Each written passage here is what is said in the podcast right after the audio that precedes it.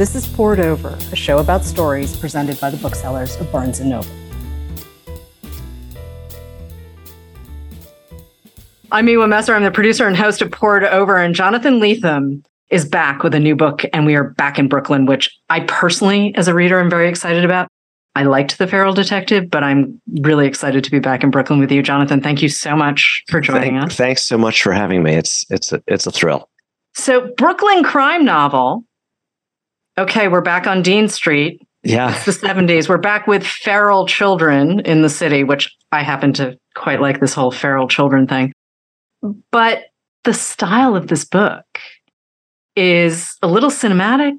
It's a little dreamy. It's a it's sort of shaped out of vignettes. It's a really different kind of reading experience. And I'd really like to start there because I was so taken aback in a way Thanks. and completely Thanks. lost I'm in the book. But stylistically, it's a change for you. And so let's start there. it's very different from anything I've done before, and and in a way, what I wanted to do was find my way back into the like my kind of source code Yeah, yeah, yeah. with totally. with Brooklyn in the '70s and Dean Street and all of that stuff that that is amalgamated. I mean, it, it reappears everywhere, but it's of course handled most directly in in that semi autobiographical uh, novel, The Fortress of Solitude, which you know at the time it was the biggest thing I'd tackled. It was the most intimate thing I'd tackled at the same time.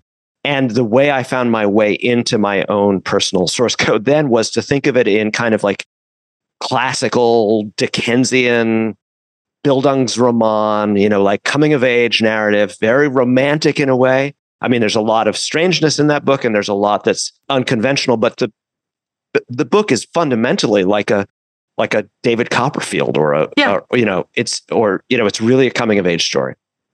And I wanted to try to reapproach all of that stuff that haunts me you know Mhm. writing one book did not expunge it and do it with a completely different kind of toolkit where i i took in a way i took the you know poor little dickensian orphan child in the middle off the table yeah. But also, we're using people's nicknames. Yeah No one really has a proper name. So you are carrying through the Dickensian thing a tiny bit. I mean, you could argue with the name thing. Yeah. We're playing around. I mean, the millionaire's son and C, and, you know, nicknames for parents. and I don't want to say it's hallucinogenic because it's really, it's not that, but it is, it's kind of dreamy in a sweet way, even though we're, you know, back in Boerum Hill on Dean Yeah. Street in a moment that's not easy. it's also 20 years further down the line and one of the things I, lo- I love that you call it dreamy one of the things i felt about it was that it was it became a book about time and Yeah. about about what it is to remember things and not be able to let go of them even as they become more shrunken in the rearview mirror and harder to explain to other people you know when i wrote about brooklyn in 1999 and 2000 and 2001 i was talking about stuff that was like a physical local recent memory for a lot of people Mhm. now my tribe is aging and dispersed some people have passed and the city in that period seems more and more like a surreal you know i'm really commemorating something that's for for younger readers especially i think seems quite impossible yeah. and one of the one of the things i wanted to do was just deal with that you know just deal with time and memory and the strangeness of pers- of its persistence and so that dreaminess is really about like can we reconstruct this scene Right. is it even possible You have a great line. I'm actually going to quote you for a second because I, I do love this line. It isn't the novelist's fault, is it, when he recalls or doesn't what seemed important to him or not? And then you follow it with maybe. I mean, and it, it does, that line comes sort of later in the book, but you're cutting back and forth, sort of, you know, here's the early 80s and here's a moment in the aughts, and you are bouncing around. And one of the things I really enjoyed as I was reading this book too is just sort of connecting the threads. I'm like, wait, oh, right, this kid. And it's almost like interconnected stories, except much faster and sort Yeah. of quick cuts more than Right. anything. Well, it- so, in a way it's not interconnected stories because they're not Yeah. stories they're right. like no, no, no. I'm sorry. Yeah, that, No, no, that's no, not the I- best I, metaphor. no but- I, I understand you're reaching for something because it's a Mhm. really strange form and i Mhm. don't claim to be some sort of uh, maestro who invented something Right. uh, at the outset i really didn't know what i was doing I just needed to write down this stuff and I needed to, Okay. and then I needed to put it together like a puzzle. And I spent so much time on my hands and knees on the floor looking at uh, three, three by five cards. You know, Got once I started to generate these pieces of, of memory and Yep. start to see how they actually function together. So I, I, I mean, I like the form of interconnected stories. I believe Right. in it. I see people Mhm, write mhm. it. I've never done done a book that way Right. myself, but I sometimes think about doing it. But I would say this is something else. It's almost like a hologram. Like I've like I've got these glinting pieces of memory and they've been thrown up into a space where they all refract one against the other. And if you trust it or or walk around it like a hologram, you can actually see that it's one giant thing. But it also all, is always threatening to dissolve into fragments. I like both pieces though. I like the fragments on their own as I'm reading through them, but by the end of the book, and it has a really satisfying ending too. I wasn't quite sure where we were going with the ending. I was like, okay, but it kind of sits as two disparate the the fragments as you said Mhm. and this overarching portrait of this community and this time and all of these kids. And it's kind of trippy that you were able to do both at once. And you also haven't lived in new york for a minute. You've been out on the west I've coast a been teaching at Pomona College for 13 years. And so this is my second stint as a Californian. You know, I lived in the Bay Area in my 20s, which is which is why my very first novels are all set in the Bay Area, like Gun with Occasional Music and Amnesia Moon. But I go back and I and I and I touch the ground re- regularly. But I also, in a way, I think I thrive on this distance because I'm always dreaming my way back and trying to reconstruct it like a kind of diorama in my head. And anyway, this is a book about the past. I mean, the present appears, but the char- the characters in this book, and I think they're even open about it, are sort of baffled by the present. They see the past so powerfully when they walk down Mhm. the streets of of you know Gowanus and Boerum Hill that they can't really work out what the present means because the past is still so thick on the ground for them. it's your 13th novel i was doing the math 24th Yeah. book 13th novel and even though there's a little bit that popped for me when I was thinking about what it felt like to read The Fortress of Solitude 20 years ago, which is a horrifying number. Excuse me. Like, I cannot I know, I believe it's been know. 20 years since Uh, that book. Yeah, I know. But it's wild to see the evolution of you versus sort of the evolution of this place that I sort of feel like I have a land. I mean, granted, okay, I live in New York and I do like I can hop on the subway and be out on Dean Street in no time. But in terms of a literary landscape, right? Like I'm sitting here with Brooklyn Crime Novel and I'm thinking about Paula Fox and Desperate Characters. Yeah.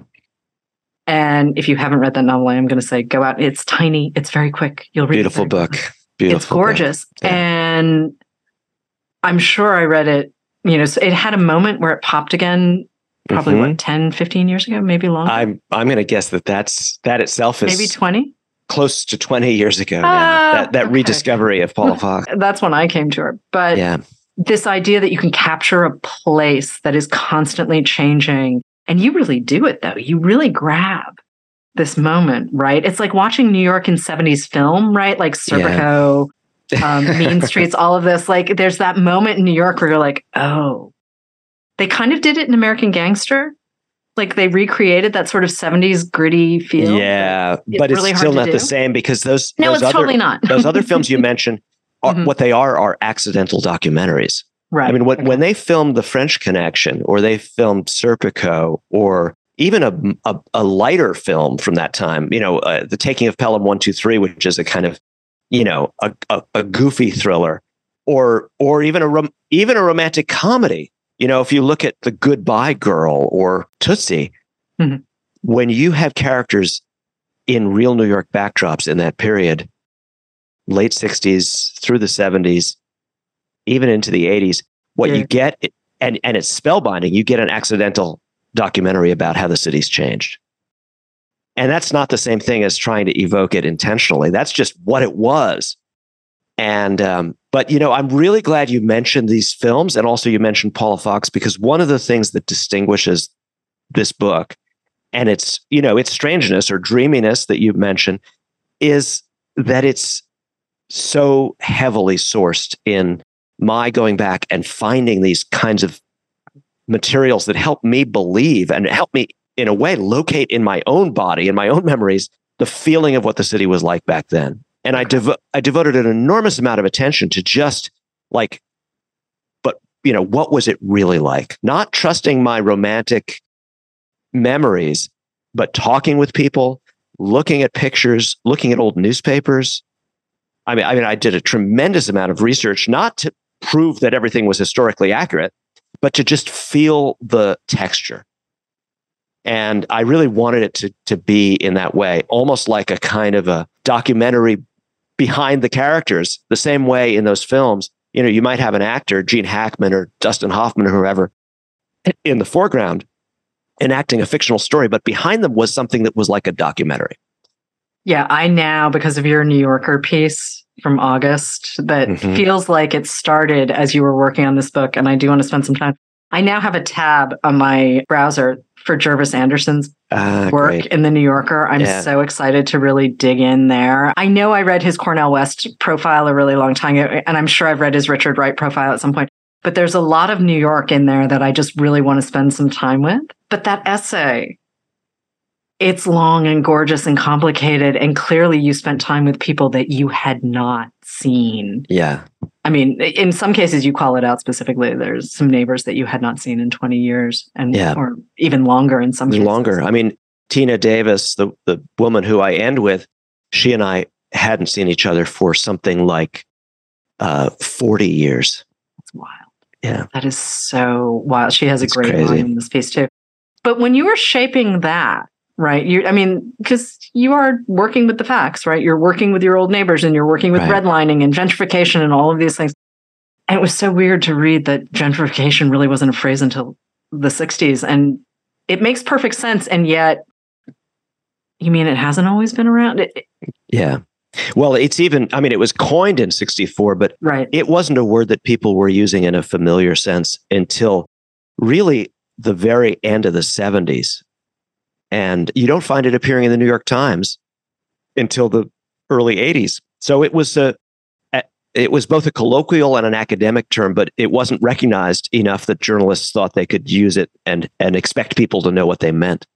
Did you start with that kind of thought process as you were sitting down to I mean, are you working on the fiction as you're talking to your former neighbors and doing sort of, I don't want to call it research because it's not quite research, but it is. It, well, this is a great question. And it's really specific to this project. The place, because I'm a novelist and I begin in my senses and my, my body and I begin in my, my dreaminess, you know, what you, what you called the, the dreaminess of this book, where I start making things up and, and remembering them at the same time.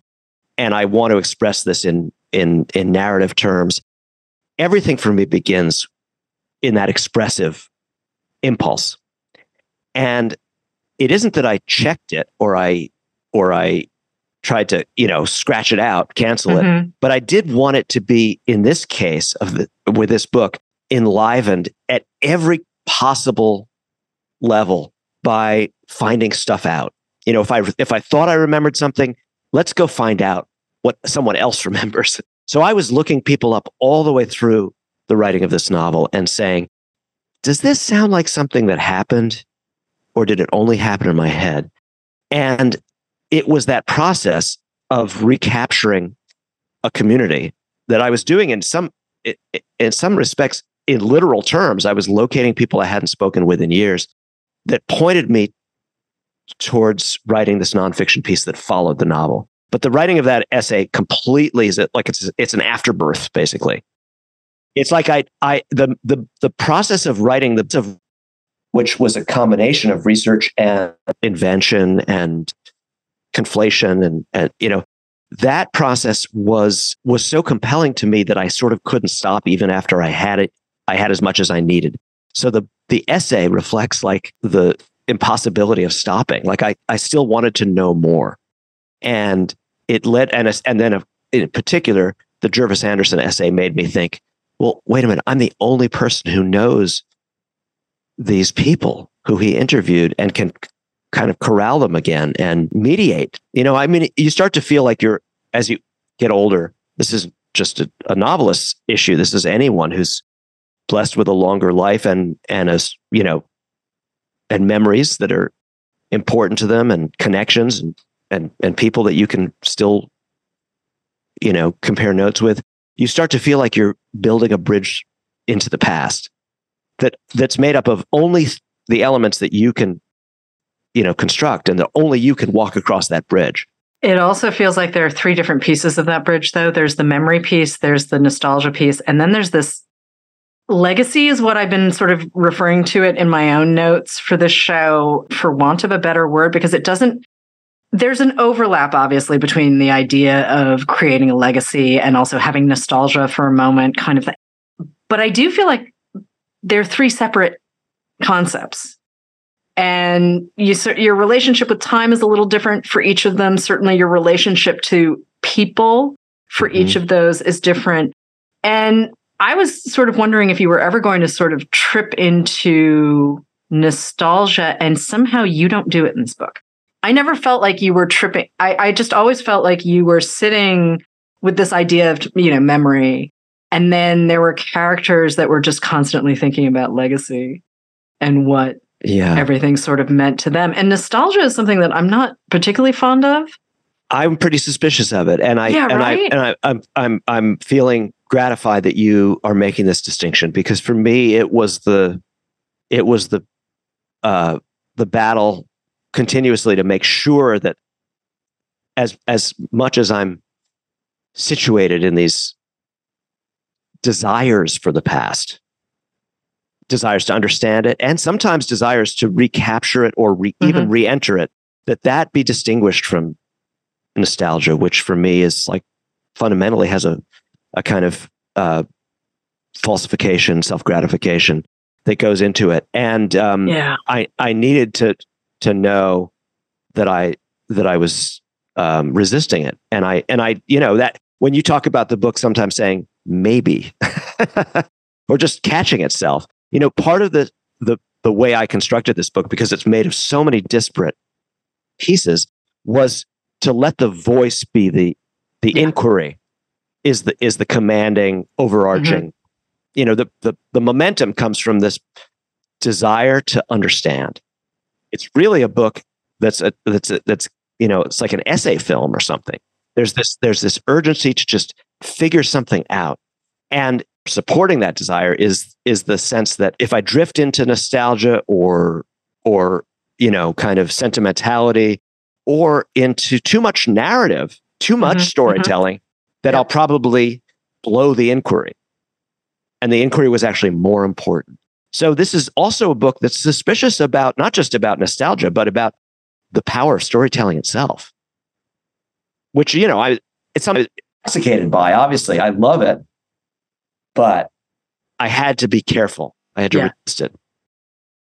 So then, Brooklyn crime novel, does this start with this idea of inquiry and sort of questioning storytelling? Is that what drove it, or was it really the time and the place and the characters and sort of that moment when you're talking about sort of sitting in the expression of it all, right? Like, yeah, where does this book start for you? I mean, obviously, you've been walking around with this in the back of your brain yeah. for a while. Like, just it's clear that you're doing so much here that you have been thinking about this for more than a minute. But you do at some point have to sit down and say, okay, let's.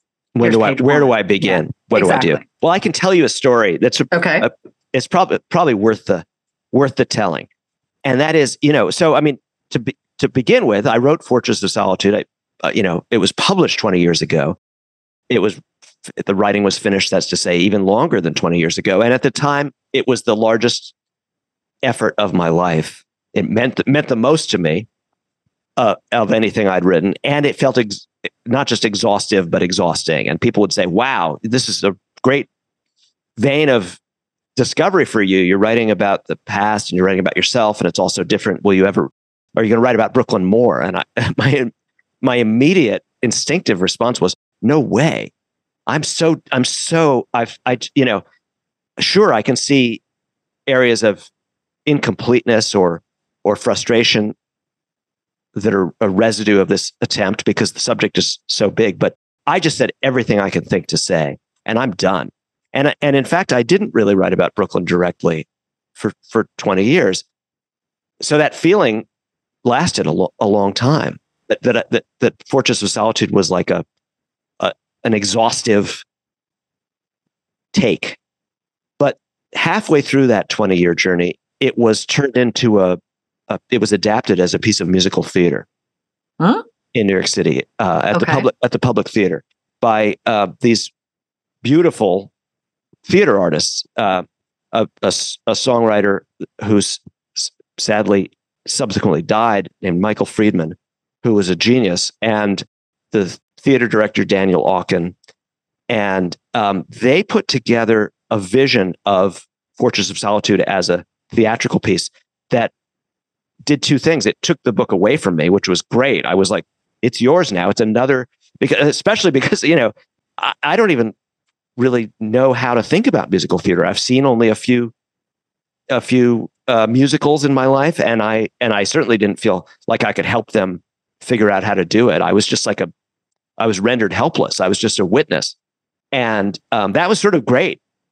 And it was also very moving when I saw the result. I sat in the audience, and here was this material that was so personal to me, but it had been because musical theater is fundamentally kind of allegorical or, or metaphorical. It's not a literal form. When people break into song, they're translating emotion into into another register, and it handed my own childhood material back to me in this really unrecognizable but deeply moving form. So I was really amazed by it, and it it made me think about this the street and the, the people on it differently to see them in a way enacted by these humans. You know, it's like theater is is people in space. And then weirdly, they put me on stage for a talk back, and I, uh, I, you know, first thing I did was what I just did with you. I kind of disavowed. I said, "Well, that wasn't that was amazing, but it wasn't my work. That was just like their their thing, and I'm just a a grateful, helpless admirer of it." But then someone said the question that that I at that point still got quite a lot, which is, "Are you going to write about this place again?"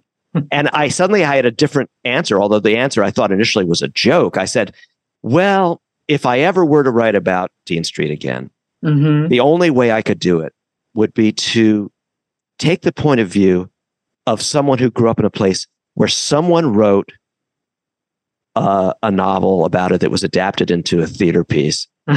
And let's just say, for the sake of argument, that the theater piece like went to Broadway and became like giant, Right. like Cats or Rent, and and then everyone saw it, and everyone was like, "Oh, you grew up on the you know on the Cats Street," you know, and and this person who grew up there hates the book, hates the fame, hates the theater piece, and is like, "I'm going to set the record straight. I'm going to I'm going to friggin' fix that." So I the only way I could write another version of this material would be to write against the Fortress of Solitude, even though I'm very proud of it. To write as if the person writing it thought that it was pathetic and corny and sentimental and and also told specific lies, you know, about like specific people. Even though, of course, those are characters in a book, the person who takes it really personally, and that weirdly, that joke that I made on stage in that talkback became the seed of this intention to go back and do it with this like merciless passion for justice and truth. Mhm. Like I'm going to fix it. Yeah, I also felt like there was enough energy though. And this is also when you're talking about teenage boys, I mean, I say this as someone who's very fond of my brother, but like teenage boys, y'all are your own kind of tribe.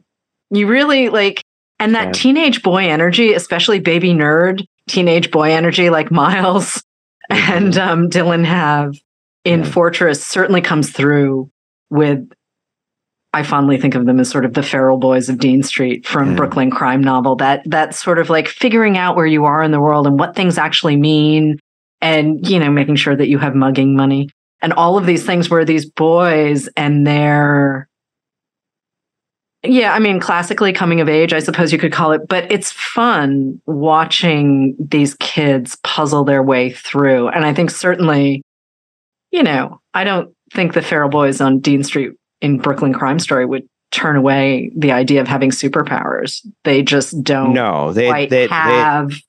they would take them in a hot minute. yeah, right. But I denied them. There's no ring, no ring this time around. no ring, but yeah, it's but they do have the same kind of cultural materials. yeah, And in both cases, they're assembling their sense of self and their sense Yeah. of the world out of like this incredibly crazy, unedited, right. you know, stratum of cultural stuff. Signals, basically. They're like the graffiti, the songs Yeah, on the radio, the magazines, you know, heavy metal magazine, whatever it might be. They're just grabbing stuff and they're like, okay, uh, this this is it. This is me. This this works. And it might only work for 10 minutes, but it's like it'll do. Well, and there's also the whole sort of the hierarchy too, like who's willing to play what sounded like Risk um, and board games like that Yeah. that are very complicated and sort of the precursors to Dungeons and Dragons, where you know you get these packs of boys sitting very intently trying to recreate, you know, these very famous campaigns and whatnot. But hmm you know who falls in what piece Yeah. it's an interesting way to write about class it's an interesting way to write about access it's an interesting way to write about race and integration i mean the 70s people forget that the 70s were still kind of like shockingly weird for a lot of people Well, right I, Like, I, I've come to think of the the relationship that we had in that community mhm. to the idea of integration as incredibly local and specific. And and part of the energy in this book is wanting to explicate that and unpack it because it's really hard to put in broad terms for people because it isn't in broad terms. It's in, it's it's like local in time and space. And then that is there was no dominant community there. It was a total crazy quilt. Secondarily, it was the immediate wake of the idealism of the civil rights movement and the transmission from all the parents to all the children that something had at least partly just been changed for the better. And we were supposed to reflect that and be the beneficiaries of that. And of course, it was so violently incomplete economic injustice and residual racism and deep, deep undercurrents of, you know, unexamined bias and classism, you know, all the things that surrounded this one, you know, yes, it was heroic what the civil rights era accomplished, but this idea that we kids on the street were going to be like the immediate reflection of that and just do like sort of like kumbaya going forward was so perplexing and so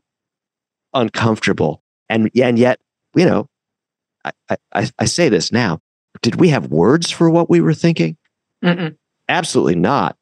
But were we enacting it and measuring it and testing it in our behaviors constantly? You know, it was like our childhood there, and I mean this, you know, for everyone, was a kind of laboratory, involuntary laboratory for uh, a, a, a, a collapsing proposition that everything had been fixed.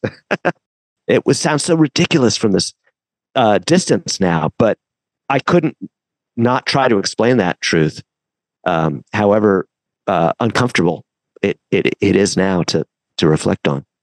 And the difference, too, though, you know, we have so much literature that sort of came out of the suburbs, right? The post war, post World War II, sort of everyone flees to the burb. And my parents were among the people who left Brooklyn, actually, for the suburbs of Massachusetts. Long Yeah. story. And I try not to think about it too much because, I mean, I had a very nice life. Please don't misunderstand me. But at the same time, I'm like, Brooklyn Heights, suburbs of Massachusetts. like suddenly I'm in John Updike and John Cheever territory, right? Right. With with no manual. Yeah. like, hi, what just happened here? I had one friend who moved at the end of fifth grade to White Plains, and I would visit him up there, and we would just walk around. And he would, he, you know, he was in the school there, and he was trying to explain to me what the new idea was of of like being a, a boy, you know, and how status was established and what mattered. And it was like now we're into cars, and I was like, "What's a car?" You know, like. it was so insanely, you know, it was it was an hour out of the city and it was so different from the streets of Brooklyn that it was it was like uh, Mars, you know, Yeah, voyage to pretty sure. Mars. I would not have learned how to drive stick Yeah. if we had stayed in Brooklyn. Like, pretty sure that would not have happened. But this idea, too, of capturing this moment and this community that is so unique in so many ways. And yet, you know, it is finding the details of, you know, the accidental details of your own life and someone else's experience, right? Like, Yeah. this is not my experience per se, but like the chaos of the adults. Oh, yeah, absolutely. Like, there's a Yeah. lot that it's like, oh, right, there is this universality to Yeah. what you're doing. I mean, I think ironically, when I was closer to childhood, when I was in my Mhm. 30s and I wrote Fortress of Solitude, I expended a lot of emotional energy on identifying with the grown-ups in that book. Yeah. You know, I was really trying to make them give them a fair shake. I was I was trying to balance it. And in Mhm. this book, I wrote for the kids. yeah, I wrote shows. I wrote all the way inside the kids yeah, and you know there are a lot of reasons personal and and and general that i think that became possible for me or necessary both necessary and possible but i'm not too easy on the parents in brooklyn crime novel I think it's totally fair that you're not. I think the parents are more clueless than they know. Like the parents don't know what they don't know. And the kids, I think we're very quick as a culture to sort of dismiss how much kids notice. They may not necessarily have the language to tell you exactly what's happening, but they know when stuff is not right. Like Yeah. they just know instinctively that other people are possibly not like this. Like this is not how everyone lives and whatnot. But speaking of sort of unconventional backgrounds, you are a professor at Pomona, but you also dropped out of undergrad yeah to write full time. And also, uh, this is the part I love. You said, Well, I just wanted to sell books and write novels. And I do want to talk about this for a second because one of the things I appreciate about your work is that you pull from so many different places. Like, genre is not really a thing for you. That we could get elements of sci fi, we could get mystery elements, we could get sort of this dreamy high art kind of cinematic experience that we have in Brooklyn Crime Story. But you're also writing afterwards and introductions and you're everywhere. And it's just this engagement with books and writing. I mean talk about letting kids fly right? You hand them a book and yeah they're that's just nice. going to go like do that. whatever right? But i just want to talk about your life as a bookseller because don't you still have a aren't- don't you still have an interest in a store up in Maine? I do, yeah. Well, so I'm connected to a wonderful, uh, rare and antiquarian Okay, shop okay. in Maine called Red Gap, and I'm kind Okay. of I'm kind of like an emeritus bookseller with Red Gap, and and you know, at, at any given summer when I'm back in range, I do a little bit of scouting for them, and I I price a few books, and I I you know I I play bookseller, but I'm also I have my eye on a kind of a retirement bookshop. I want to open another store before. Yeah, it's always my favorite thing was to open a store Mm, in oh, my- I, it- yes in my life as a bookseller. I worked at seven or eight different used bookstores, maybe counting Red Gap, maybe eight or nine. okay Um, but a couple of times I got to be involved in building and opening. it's great shop. it's really great So I want to give th- that's my like graduation gift for, to myself when I stop being a professor. I think is I'm going to open one more, and it'll be pretty eccentric, and I'll sell a lot of the books I've collected personally over the Yeah. years. That you know I don't want my kids to have to deal with these cartons in storage. So, um, ah but yeah yeah, uh, you know, but in between, I also like that you connect it implicitly to the way I uh, expend a lot of energy. You know, that's you know arguably could be diverted into an, a, a- novel or short stories, but on introductions and afterwards, and even some editorial projects, because Yeah. I think that that kind of curation stuff Mhm. is uh, or like book DJing is Yeah. is kind of related to it, it it's filling the gap where my book selling used to be. Yeah. It's like I want to put things in people's hands and talk with them about it. And so writing an introduction or an afterword or compiling a collection of, you know, Robert Sheckley's stories or something, that can be kind of like being at the counter of a good bookstore where people are hanging out and they're like, well, what, what's this? And you're like, oh, let me tell you about that or you know or or they're like i need something new and you're like i think you might dig this it's that curatorial muscle. Curatorial muscle, certainly, but also that serendipity, that sense of serendipity Mm, yeah. and joy. Even if you're, I mean, I'm just thinking of some moments in, say, The Feral Detective, where I was like, oh, wasn't expecting that. But there is connecting a person with the book that they need, that they may not know they need it, Yeah, or just sure. the right book at the right time. It's just, it's, It's like being an I love it. herbalist or something. yeah. Books as books as uh, medicine or intervention. Do you have a story though about finding the book, say when you were working full time as an antiquarian bookseller, where you were just like, I cannot believe I found this thing and I cannot believe I'm going to be able to sell it to whoever needs it kind of thing? I mean, is there a moment like that? you mean something I already I already knew the value of, and I was like, I can't believe Yeah. this copy is in my hands Yeah, at yeah. the time. a little I- bit of a white whale kind of moment. Yeah. yeah, yeah. Well, I mean, you accumulate all kinds of Mhm. moments like that, and and some of them are selfish. There's the book that Mhm. you're just like, I always wanted to own one of those.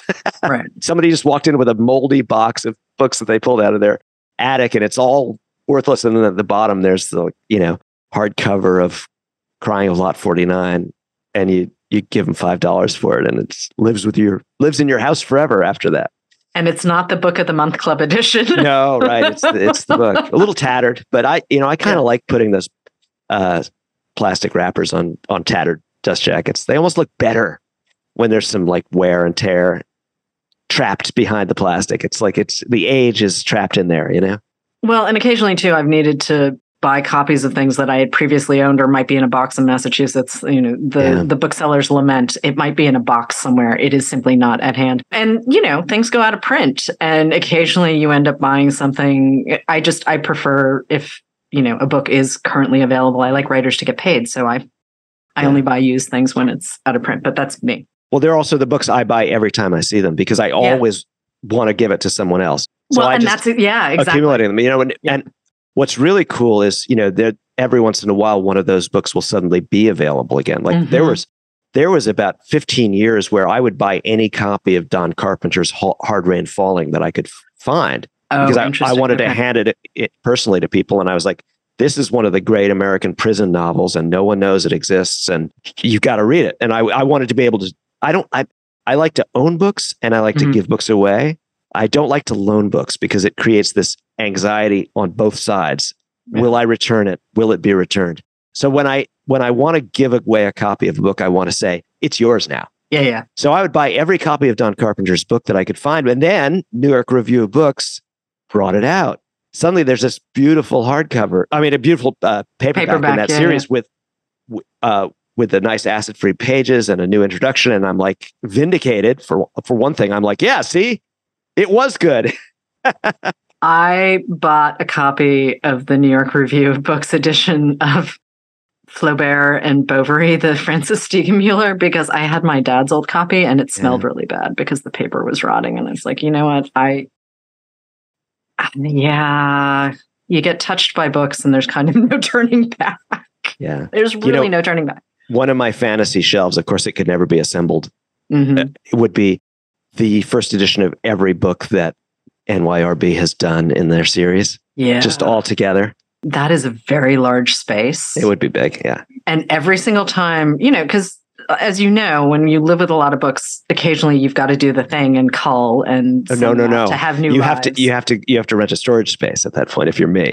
well okay there's that too but sometimes you also have to go and every time i go to clear out the new york review of books section i just i can't do it i can't do it well, they look so they look so good together they anyway. look fantastic and it's kind of my kryptonite and so often it's just a weird thing that i've never heard of it, a lot of literature and translation for me being able to connect with the surprise and the serendipity and the discovery it's yeah. it's such a treat Yeah. it really I've is. actually gone gone out of my way to uh, work NYRB reprints into my syllabus. So I've I've taught uh, I taught uh, Ackerley's My Dog Tulip in my course on animals, and I I teach um, Butcher's Crossing uh, in my i like that better than the one that Better Than Stoner. I I agree. do. It's his I masterpiece. do. It's such a beautiful book. Such, I mean, so so fierce too. It's, but there is no greater book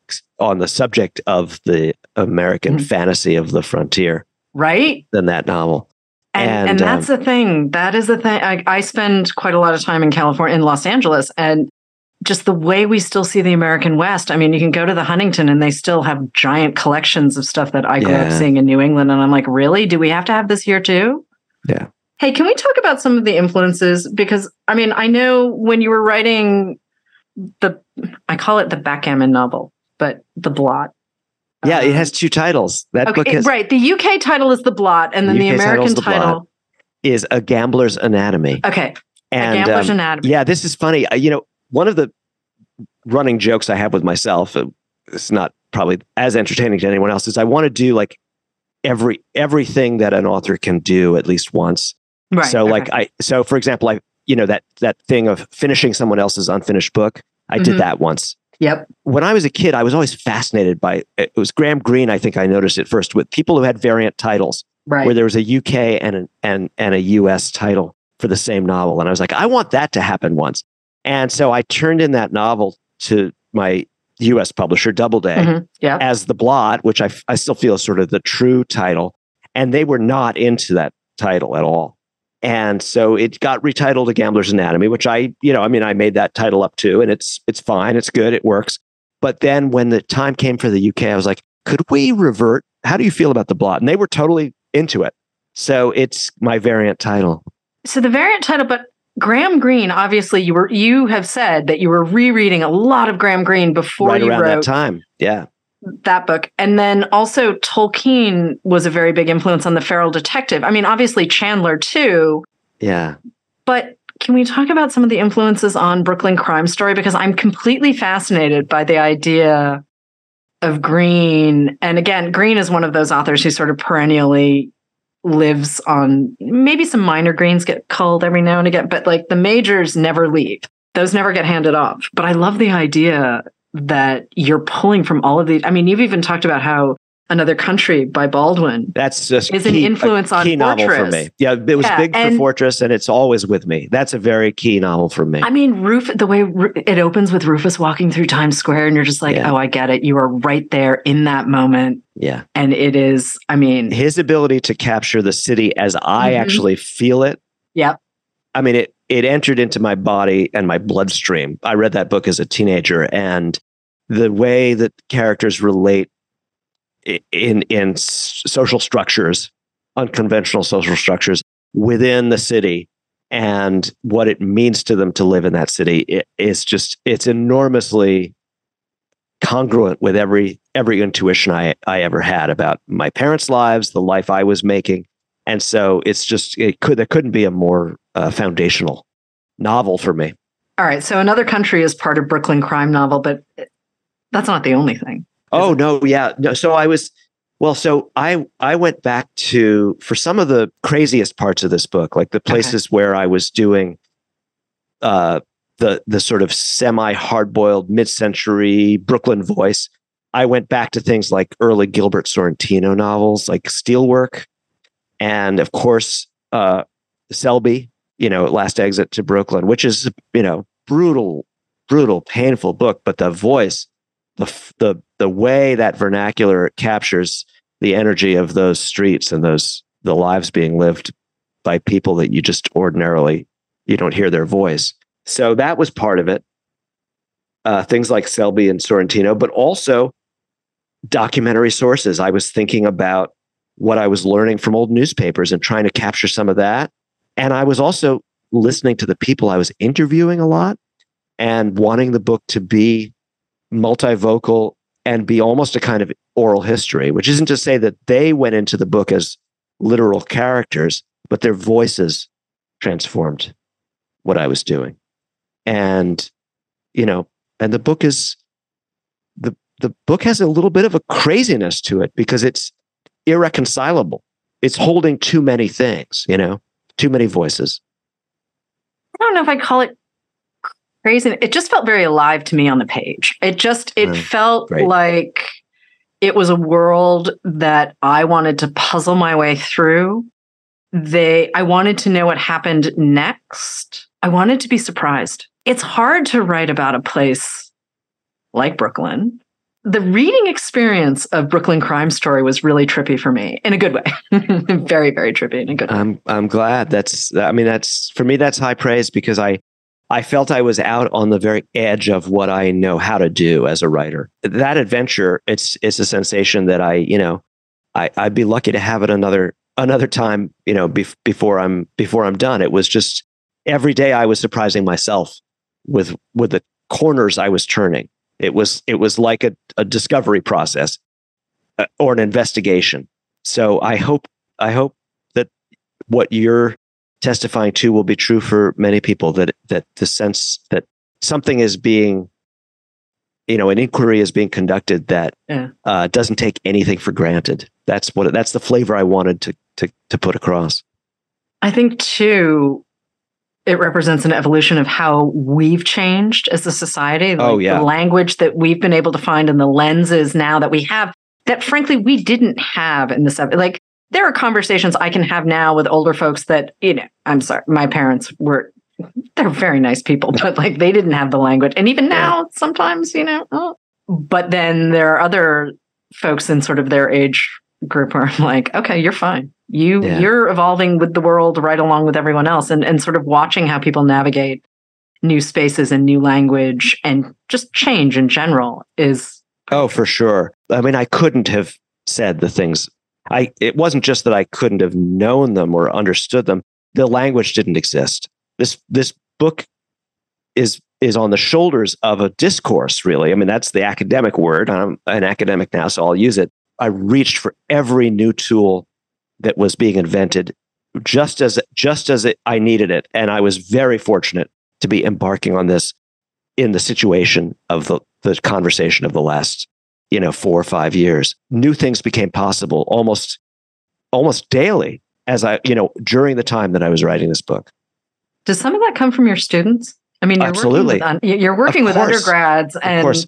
my students, but also my colleagues. Yeah. I mean, okay. in, in conversations that are not always necessarily easy ones, mm-hmm. but, mm-hmm. but, you know, the sense of commitment to having them, to being in those, you know, okay, we are some godforsaken involuntary form of community and uh, and communal mind. We form, we represent for our students uh, an enterprise of mind, which is that we are in we are involuntary collaborators on on the project of like what what is the humanities? What is what is literature today? Not yesterday, but today.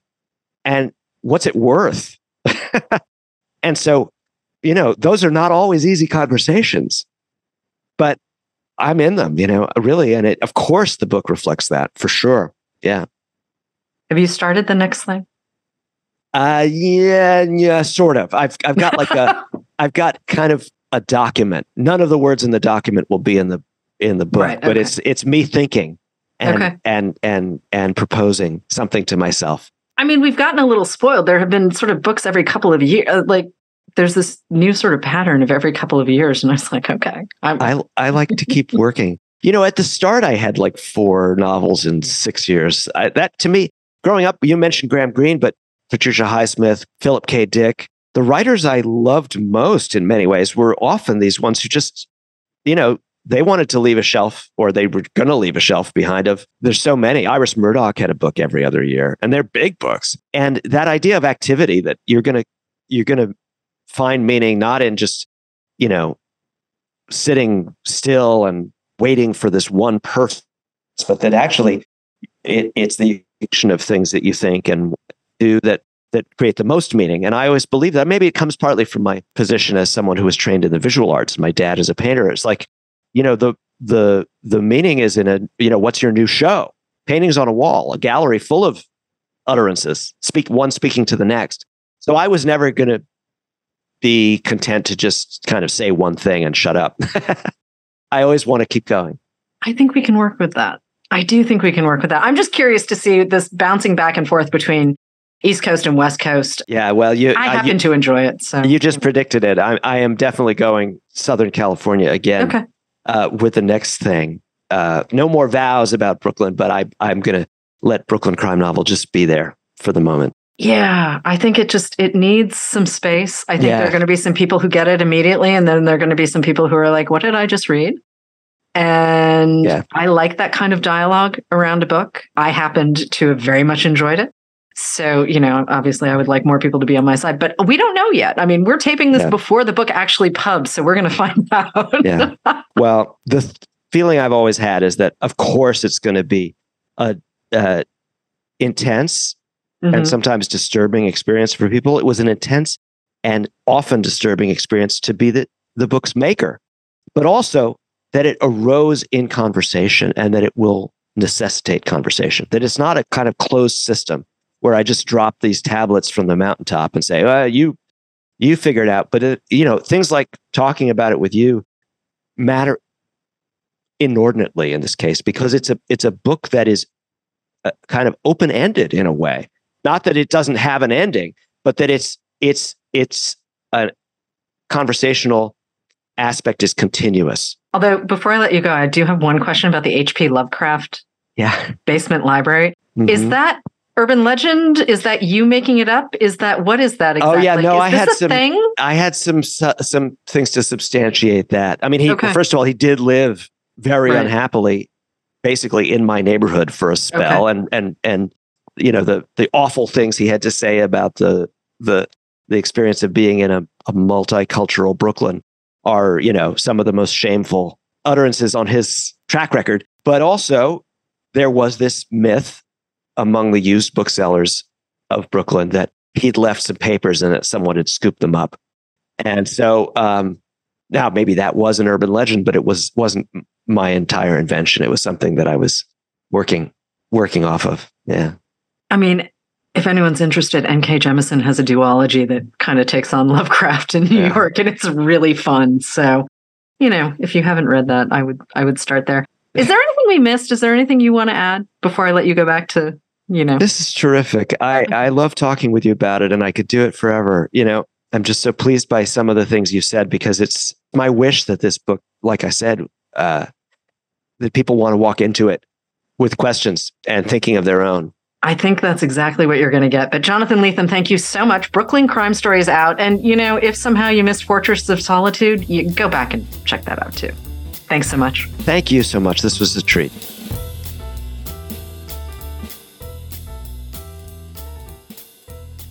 I'm Jenna Seery, a bookseller and the associate producer of Poured Over, and today I am very excited. I am joined with Benjamin Labatut, the author of The Maniac, an incredible new book about, well, it's about a lot of things. It starts with John von Neumann, it has AI, it has incredible insight into science and madness and splendor and so many other things. You may remember his last book, When We Cease to Understand the World, which was shortlisted for the International Booker Prize and the National Book Award in translation. And so I am very excited to talk about this book today. Thank you for joining us. Thank you so much, Jenny. I mean, it's hard to start somewhere with this book, right? It's a lot. It's so many things all at once. It is fiction in an interesting sense. It is not what I think many people would picture as a novel. Maybe that's something we need to revisit as a literary community, but I'd love to start with your description of the book, if you'd like. Oh, that's always very hard to do. Well, it begins with the story of a physicist. It's a tragic story. It's a real life story of one of Einstein's best friends who, well, he sort of fell into despair because of several things, not least of which were, was the rise of Nazism and uh, what was happening with physics at that time, because he was a teacher and he had a very hard time transmitting something that he, he seemed to think that nobody could understand. He also had depression. So his name was Paul Ehrenfest, and he he shot his uh, his young boy before killing himself. His boy had Down syndrome, so he had previously rescued him from from Germany. The book starts with that, and it's a sort of essay. That text has the shape of an essay, I would say. No, I never like to pin these things down, but the the register and the shape and the tone is an essay. And and then the main part of the book is dedicated to John von Neumann, who is just a titanic.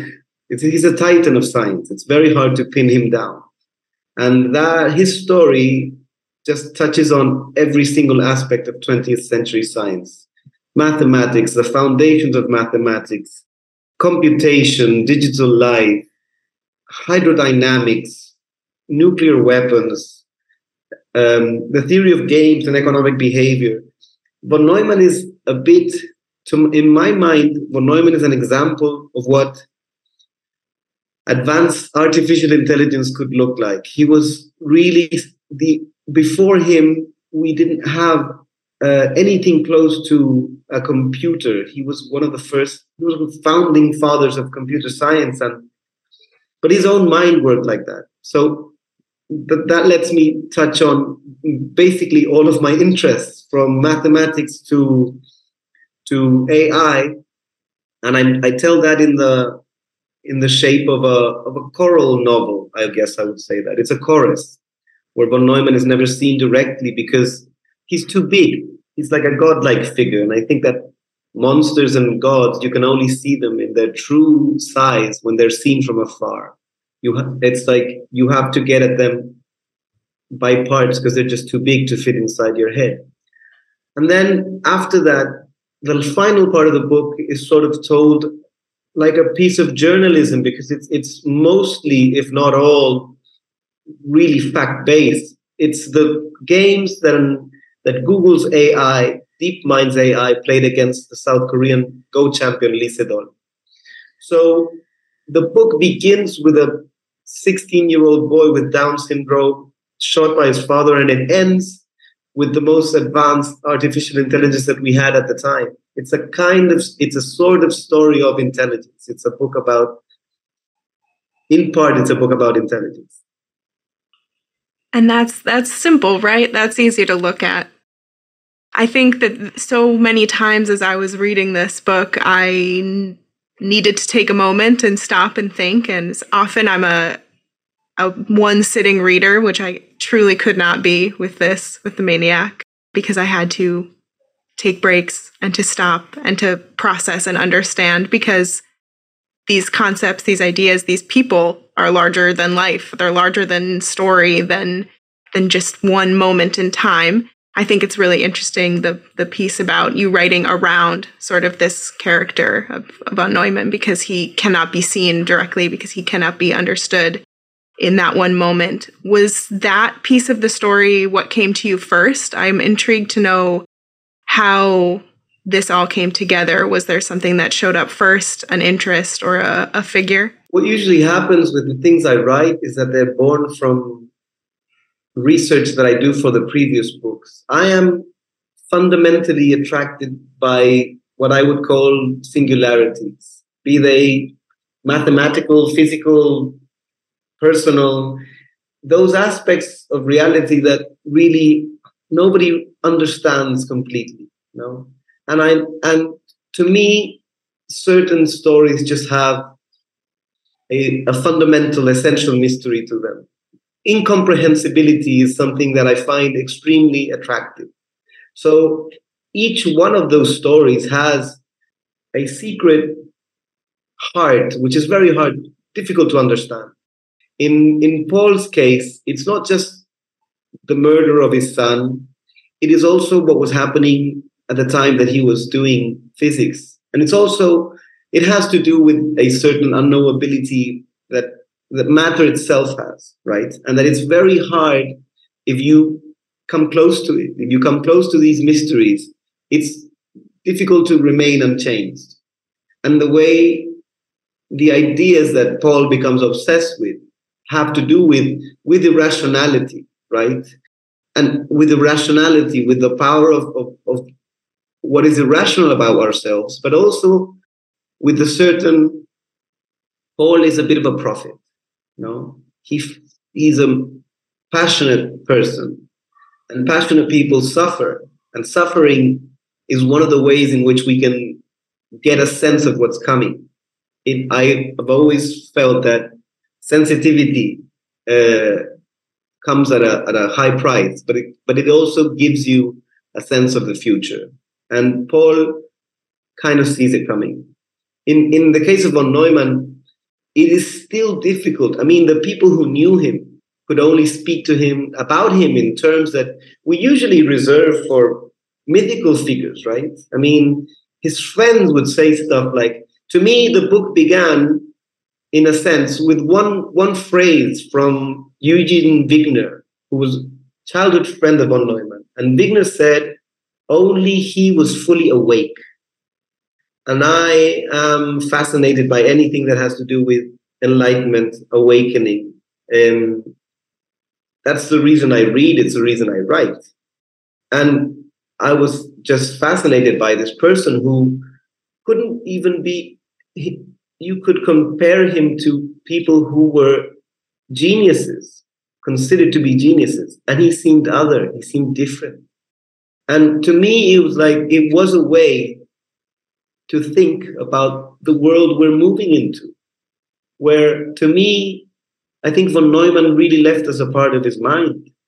And in the final chapter with, with, with the, the games of Go, there are two moves in those games that are kind of miraculous, that have never been played before, that go against everything we thought we knew about the game.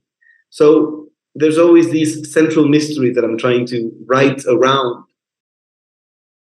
And these themes of delusion and madness and greatness and singularity that feel I think many people would look at, especially the sections on AI or even on sort of political nationalism as represented, this sort of warning, I guess, but it almost seems more of a cyclical notion of mystery and identity more so than just a warning of what's to come because there's a grandness to all of it, especially in the AI portion that goes beyond just so often now we we rail against any sort of moving in that direction. People are so anti I think especially in the literary community, anti AI, anti all that, but there is this wonder and magic to it that goes beyond just the initial pang of no, we don't want that. I think we're right to be afraid. I think we've been as a species sort of haunted by certain dreams throughout all of history, you know? we have this longing for for apotheosis you know we have a deep really strange impulse to to become gods. We we created them. We've fashioned them ourselves in their image. Whether people believe that they were here before us or after us it doesn't really matter. We've had this sort of relationship with things of great power of great beauty and, and and of, of a terrible beauty as long as we can think back, right? And now this aspect of technology is suddenly taking these attributes. So, one of the ways in which we can think about what's happening now with advanced technology is that we have developed a language to interact with things that are higher stronger, smarter, more powerful, more dangerous than we are. We've just kind of forgotten that for maybe in the last hundred years. But there is there is no way that you can avoid feeling awe and terror at something like artificial intelligence. I really think that we need to rediscover and re that there is a certain madness to the world, not just to ourselves. And I think that literature is one of the better forms that we have to, to interact with that. Because to me, the heart of literature is, is delirium. It's not madness. It's not about going crazy, but it is about possession and delirium and, and ardor, right? And there's a fever and that's why I think I'm drawn to these feverish ideas and fevered characters. When you're researching your works in general and at large, are you finding that you're researching a bunch of things so and they're whittled down into what how do you structure um, your all of your research because between these last two books i imagine it's been a pretty massive amount of learning and understanding. There's a lot of topics of science and math that maybe don't often find themselves featured in contemporary literature in any sort of significant way. So, how do you take those ideas and create? To quote one of the characters in the book, I really do think that understanding is a sort of it's a it has a wholeness to it. If you study the Vedas, if you study Buddhist texts, you will have a better understanding of quantum physics than if you just come at it from a sort of purely rational perspective. I dabble in a lot of things, and my my esoteric interests are sort of overlaid on these other more scientific concerns. I'm I think my my the way my research works is that I am not really trying to understand so much as I am trying to find what is still mysterious and to find what makes these things mysterious. So you're in I I'm not a scientist, so I cannot do science. So, and that's a bit frustrating. I'm not a mathematician, and I know that there's this entire universe out there that only a gifted few actually get to interact with. And to me, that is just a source of, of envy that gets me, you know, excited.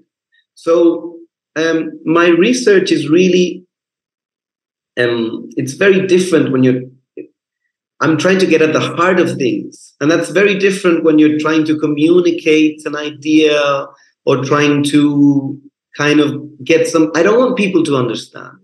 I want people to feel excited. I want people to feel you know, I want books should be something that you cannot put down and are also afraid to open. And that's that's difficult. It's difficult to do, you know. It's it's it's a uh, you have to necessarily put yourself at risk. You have to put yourself in that state. So it's not so much about reading about the discoveries of, of quantum mechanics or analyzing the story of the maniac. It's about being manic.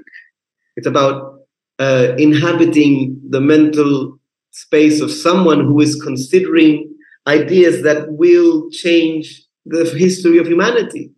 So I would say that it's it's very I do my research is as thorough as I, I as I as it needs to be as it needs to be but there's writing is not really about research. And I I really hate when writers go on about their research. I mean, I don't know why they're so proud of it, but I don't know. I'm also a, magpie. I'm, I'm stealing things from everywhere, right? The only thing I feel about research is a gratitude for the people who do the serious work and that let me then thieve around and find ideas. I think for a lot of readers, they like to hear about research because it's a similar thing to looking at scientists of doing something that maybe you can't do. Not everyone can, you know, go through and write and create the worlds and the, you know, sentences and structures that writers do. And so I think people get a curiosity for how that brain works just the same as we get curiosities for these genius figures. Yeah, I, I mean, I wish I could be more honest because the things that really go into writing, the research part of these books, I would say is a lot more esoteric than people think. They're looking at the, it's like, yes, of course, there's a lot of ideas there, but I use ideas to point past those ideas to deeper, stranger meanings. And that is the part of research that is actually a lot more exciting. It's the it's using the mechanisms of the unconscious. Huh? Literature is, is, a, is a very dark art. It's not something that you can research your way towards a good book. No, not at all. No, that's kind of dead. To, to, to find something that is still alive, um, you have to get your, your hands dirty. You have to writers throughout history have always used the same mechanisms, right? It's really about possession. It's really about giving yourself over. And, and uh, I don't want to be too romantic about it, but because there is a lot of, you know, right brain or whatever, I don't know what side of the brain does the thinking, but but it's you're trying to do both of this two opposing things at the same time. I think that something that stands separately about your work that I always find is the act of engagement that I, as a reader, am allowed to feel when I read. There are some books that you can read and your eyes just glaze over and you, you know, you just sort of absorb what you absorb. But when I can be in communion with a book that I'm reading, that I can connect with, and that challenges me back, that's where I find that moment in in literature. That's I think why I read. I want to know everything as a reader. I I don't have a lot of time, so I got to try and get it all in one shot. So finding these books that hit all those pieces, that mystery, that magic, that wonder, that I can put something in and get something back that snaps in your literature that works so well. Well, I'm, I'm glad you get that experience I think that all writers, even if they don't like to use this type of language, are very aware that if you do not, by some strange act of magic, capture a little tiny piece of the spirit in your book, it's going to be dead. It's it, won't have life, even if it's a good book, even if it's fascinating, even it's so. To me, this process of writing is, is really a very strange alchemy. If you do it right, it does at times feel as something that was given. You don't feel complete ownership. Uh, you don't feel that way, and and I and it's to me it's great because I used to suffer a lot just trying to find things to write about or or ideas to express. And when I changed my focus to observing the world, to just saying, okay, you know what, I'm, you know, just interested in this little part of an equation. It's it's it's one term in an equation. How do you write about that? And that was a big change for me, you know, where books were no longer a means of, of self-expression, right? It was about capturing something of the world and and to me that is when i started to write and, and to, to enjoy writing but there's every time you face a new book at least i try to spend a long time right trying to find those ideas that are still alive because a, an idea that becomes flesh to a writer and to a reader is a very rare thing and even if you're completely agnostic I know from my own experience that if you become infected by something, if something really digs its claws into you, it's very hard to get it out. It's very hard to get it out. So I try to find there is a lot of these kind of ghosts haunting the world. You just need to develop a sensitivity, you know, to go after them. Do you feel like we're losing that in literature? Do you think we're losing that search for those ghosts and for those ideas as we move forward, as people spend time, you know, scrolling through the internet and focusing on so much of what is directly in front of them and no longer looking past into where we've been and where we could go? I don't like to give like condemnations of, of the state of literature. But I do think that people have come to the point where they they don't even believe in the invisible anymore. And to me, it's like, well, you don't have to believe it. There, it's there. I mean, that's why we've invented science because I'm, I, I use science because it's the most direct way to prove to people that there is so much about the world that they cannot perceive, that they cannot understand, that goes beyond us. It's a direct reminder. It's not a, I don't have to convince them, you know, that I don't have to convince them of, of the obvious fact that we do not inhabit the world, we inhabit our imagination. And our imaginations are delirious landscapes, right? We don't live in the world like a rock lives on the world. But what I do is I use science because it's it's a very direct showing. It's like, yes, look, there's there's so much about this. And and literature has always been enamored by that.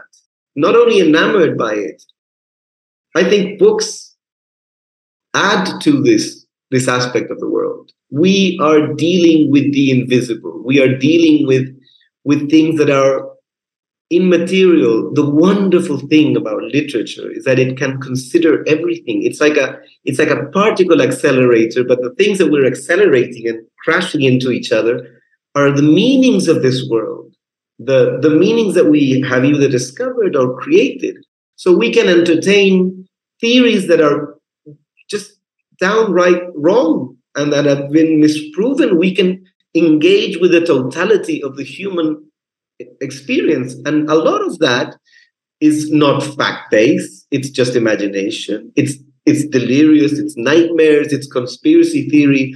So, in that sense, uh, literature can really kind of, because it can handle the truth, but it can also handle its opposite. And by mixing those two things, right, we get, to me, to my mind, something that is much closer to our daily experience, to the experience of being alive. I think that's the allure in many ways of writing and reading about these real people, these real moments in history, these things grounded in what we would consider nonfiction reality. But there's more to that always. There's always an expansion.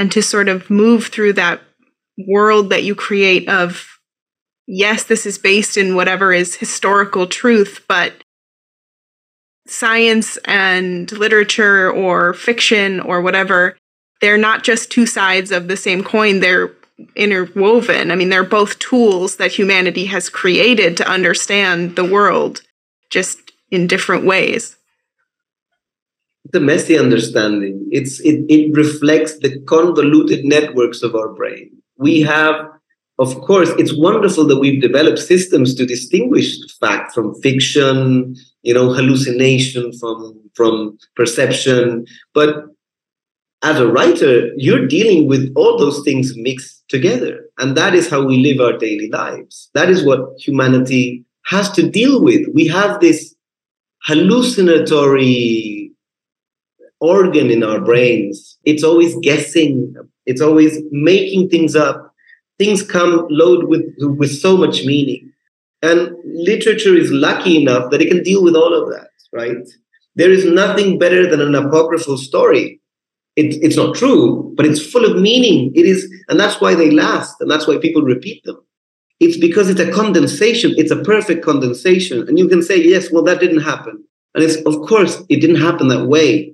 But an apocryphal story resists the passage of time because it's so loaded with meaning. It's a trade-off between what we want the world to be like and what the world, sh- you know, what the world is like and what it should be like. Wouldn't it be nice? And that's why people are so, you know, that's why we're addicted to movies, books, everything that has to do with the imagination. And it's wonderful that we can add to the world so much.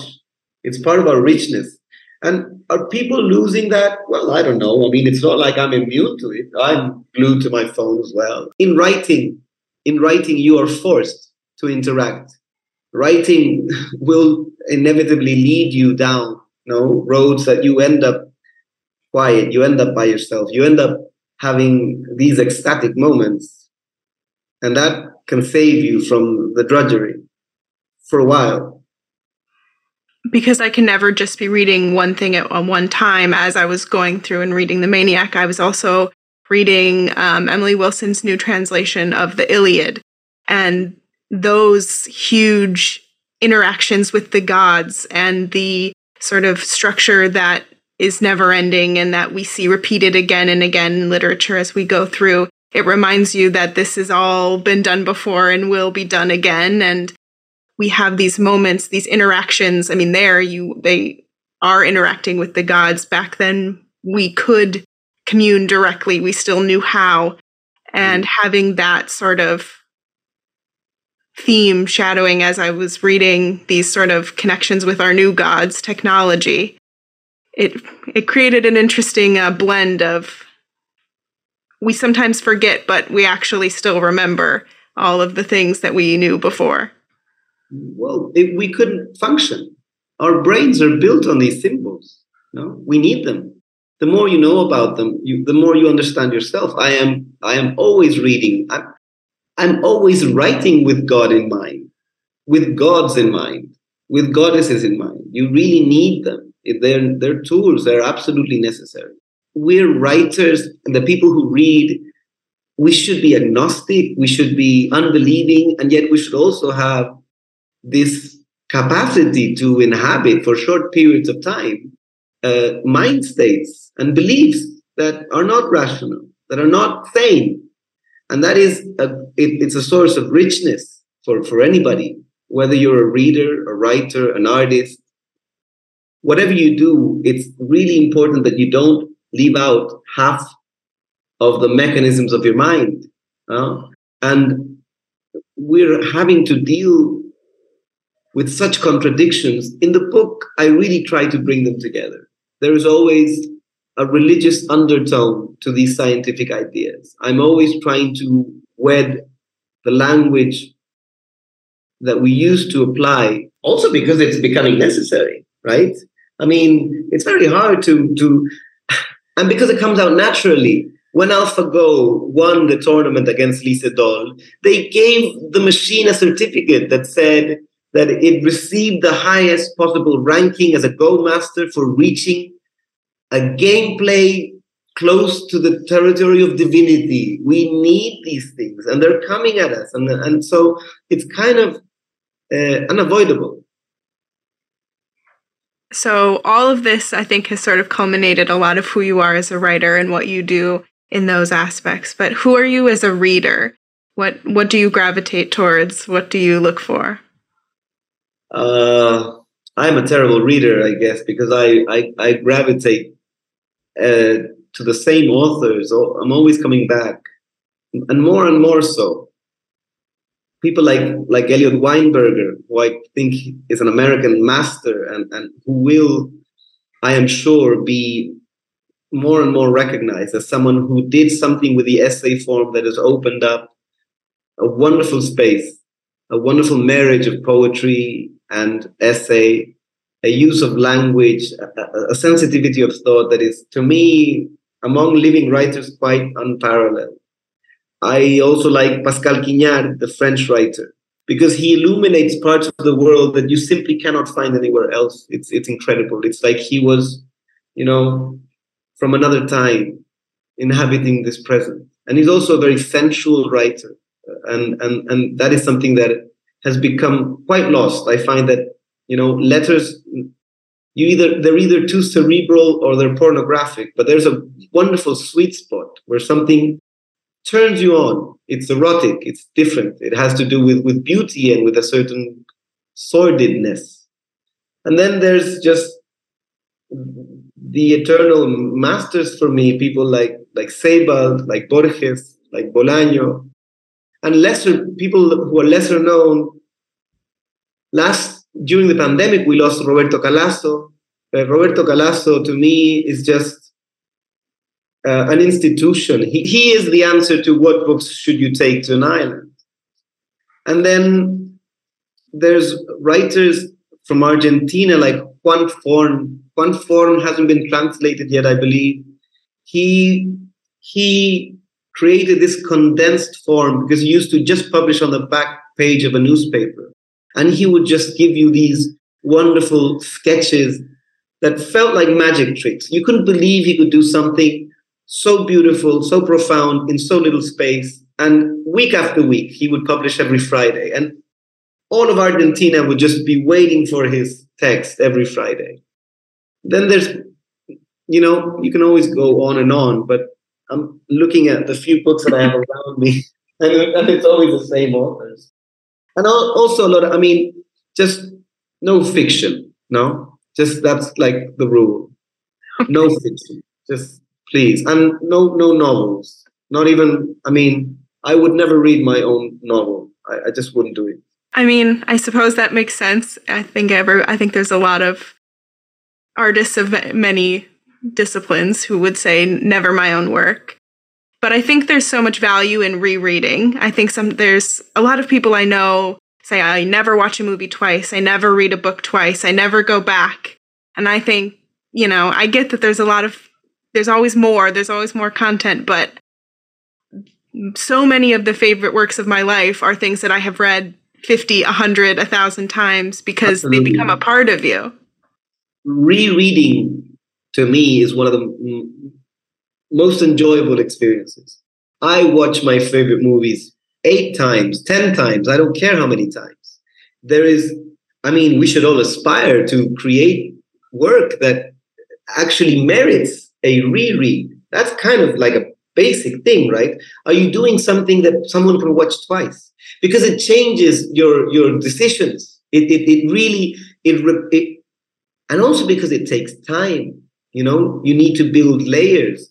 It is there is nothing harder than building something with meaning, and that takes time, and it takes giving yourself over, and it takes it takes so much. It's it's almost a miracle, right? A good book is almost a miracle, and they're very rare. So, and and people, I don't know. My editor friend hate me for saying stuff like that, but I would just, you know, just skip whatever's coming out now, including my book. If it's good enough, you'll you'll hear about it eventually. Maybe I don't know, ten years down the line, you'll you'll. But there is, we have these tried and true things that have already been discovered. I'm just not, I don't, I'm not about what's new. I mean, I consume every good movie, but but they're very rare. I mean, I, I know that there's so many being made. And with books, it's the same. And for writers, I mean, I don't like walking into a bookstore because it's just a daily reminder of how few the words I write will have any value at all. Any value at all. And that is just a reminder that is very hard to deal with because I like to write. And that's kind of it. I mean, we produce a lot, a, li- a very few of those things have value. And when you find it, just reread the hell out of it. Is that your um, message that you want to leave readers with for your works? I mean, I always wonder what, when an, an author has a new work coming out into the world that you know everyone asks them the same sort of questions of oh you know who do you hope finds it? or or what do you want readers to take away from it? But maybe i'll ask you again in 10 15 years what you'd like. I i couldn't care less. I don't i don't i don't really worry about that at all i've been very lucky in in the sense that for the last couple of years when i've been writing i've sort of in the back of my mind, because of the subject matter, really, you kind of realize, oh well, this this this may be important to somebody out there, right? And I've had experiences. I've met some incredible people thanks to my books in the last couple of years. It's actually been so. I'm very good at contradicting myself because it's been the best part of it all, right? I've met some incredible people, and uh, if that keeps going on, it, it brings a, a, richness to, to my life that I never expected to have. But the biggest prize of all, it's, it's always going to be the writing. Not even the book, the publishing. That's all. That's just, it's already happened. You know, I finished this book years ago now, years ago, at least the first, first acceptable draft. So you leave it behind. Well, I think that readers will find their ways to it, whether it's now, whether it's in 50 years. These themes, these ideas that you surface, this wonder, this awe, people will find it and it will have meaning to them. And I thank you so much for your time today. The Maniac is out now, and I truly can't wait for people to get their hands on it. So thank you so much. Thank you so much, Jenna.